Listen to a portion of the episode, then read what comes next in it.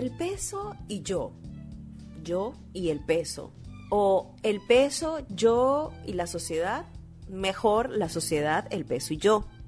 Y es que esta última es la relación que hasta el año 2022 estaremos llevando.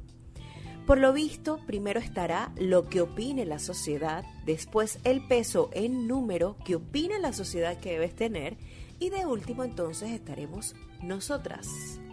Cuando hoy en día debería ser todo lo contrario, ¿verdad? No solo porque vivimos, entre comillas, en una sociedad evolucionada en donde evolucionada en pensamiento y en donde luchamos para vivir sin prejuicios, pero hasta el día de hoy abiertamente la gente puede opinar o preguntar sobre el peso de una mujer.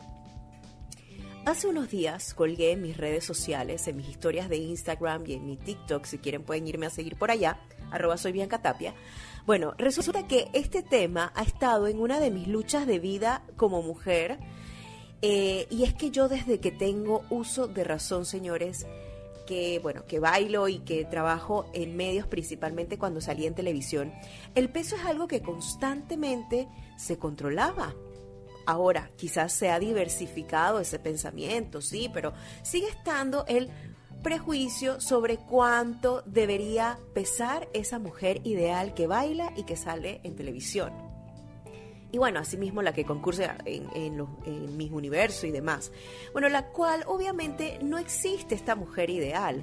A lo que iba era que pues me topé en redes con una entrevista a Maya Montero, ex vocalista de La Oreja de Van Gogh, y después hizo su carrera también como solista, ícono del pop en español, eh, como mujer y le preguntaron, ustedes pueden creer, como algo súper importante y quizás lo más importante en la entrevista, que cómo se llevaba con el peso. Increíble pero cierto. Ella cortésmente contestó, pues nada, eh, esa era la pregunta. Eso fue lo que ella contestó y después, bueno, procedió y respondió. El punto es que no hay que ni preguntar, señoras y señores, no, no, no, no, no. Porque muchas veces, más allá de saber qué le afectaba subir y bajar de peso, las personas hacen estas preguntas para incomodar. Ahora, hoy he decidido hablar sobre el peso porque, como ya les dije, es algo que siempre ha estado entre mis luchas más fuertes, eh, no solo de vida, sino también profesional. Eh, desde que era una pretín prácticamente, el ballet y la danza, ¿saben? Exige una figura óptima.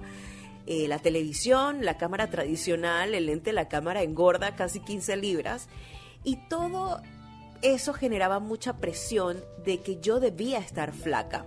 Señoras, viendo mis fotos del recuerdo, eh, yo no estaba ningún flaca, yo estaba en el hueso, no sé qué veía yo. Bueno, aquí les comparto entonces mis momentos más cruciales en los cuales mi peso fue cuestionado y cómo nunca me he permitido que eso me defina.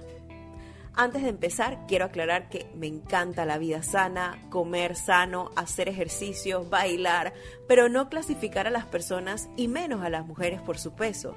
Ahora sí, aquí mis vivencias.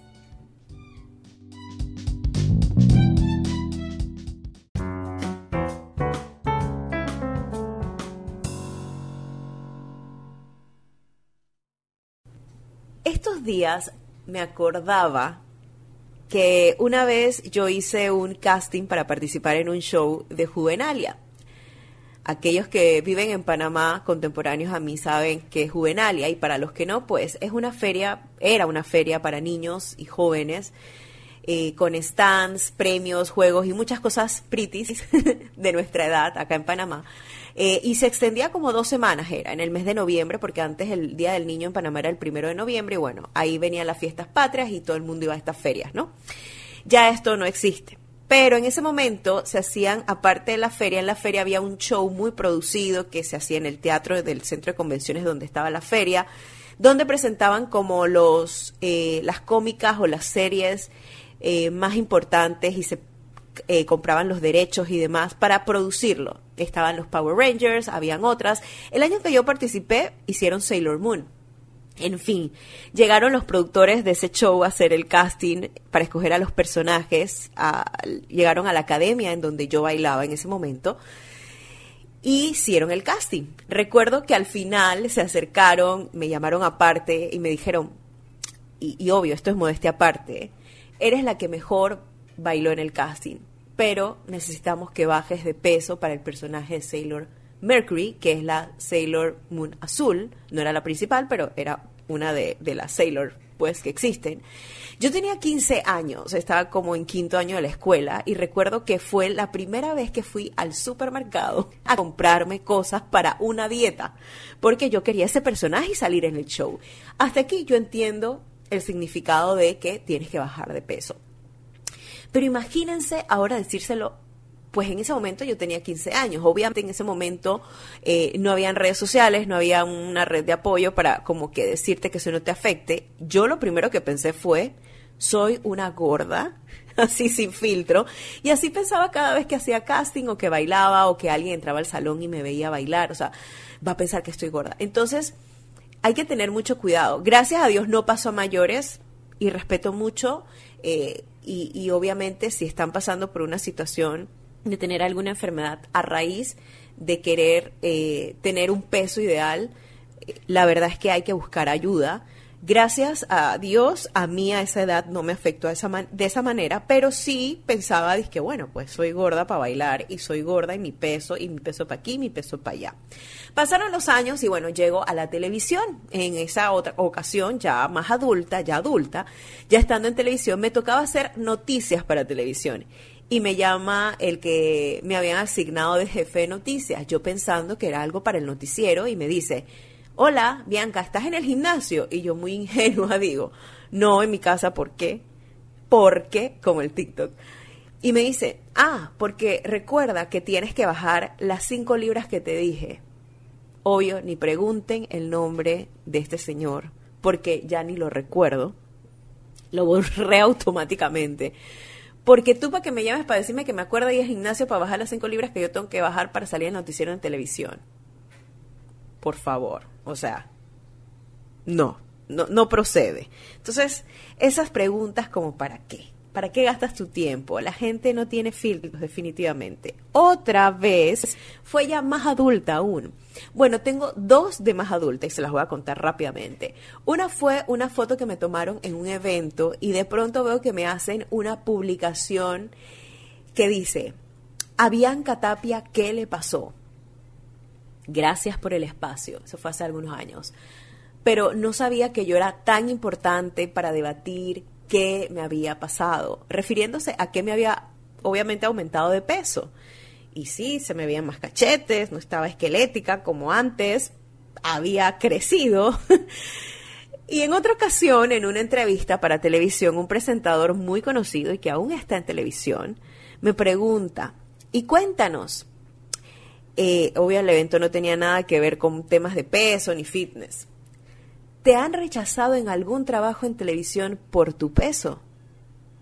Obvio, no diré tampoco quién era, pero de seguro ese presentador no tenía ni idea de lo que yo ya había vivido desde los 15 años, ni tampoco idea de lo que me dedico desde hace 15, más de 15 años, y que es una de mis luchas más grandes, lo que era el peso.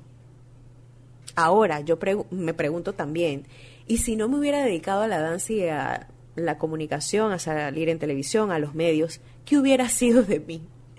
Porque me encanta comer, obviamente, pero también sé que tengo que ser responsable con lo que me exige también la profesión. Pero dentro de todo entiendo que es una exigencia del mercado, ¿no? Eh, pero por otro lado, no entiendo la intención de que una persona te cuestione y te pregunte por tu peso. Eso es algo que le debe importar a la otra persona o a ti. Entonces, por eso digo, como mencioné al principio con la interrogante, es la sociedad, el peso y de último nosotras. No debería ser así. Primero deberíamos ser nosotras y pensar cómo nos sentimos con nuestro peso y de ahí tomar decisiones para cambiar pues el estilo de vida. Así de sencillo. Que nadie te diga qué tienes que hacer con tu peso.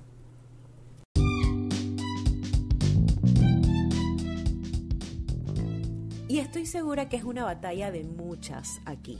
Por eso te invito, si te gustó este tema, si ves que le puede ayudar a alguien, compartir este episodio de este podcast y por supuesto seguirme aquí en Spotify o en Google Podcast. Recuerda que tienes este contenido gratuito las 24 horas del día, los 7 días a la semana y lo puedes escuchar y volver a escuchar y escuchar cuando vas en el auto, cuando estás cocinando, cuando estás entrenando, cuando estés haciendo cualquier tipo de actividad. Y pronto estaremos en Apple Music. Así que recuerda también que estoy en Instagram, en TikTok como arroba Tapia. Que tengas un lindo día y siempre vive en el agradecimiento. Mujeres, nos escuchamos en el próximo episodio. Recuerden, estrenamos todos los lunes.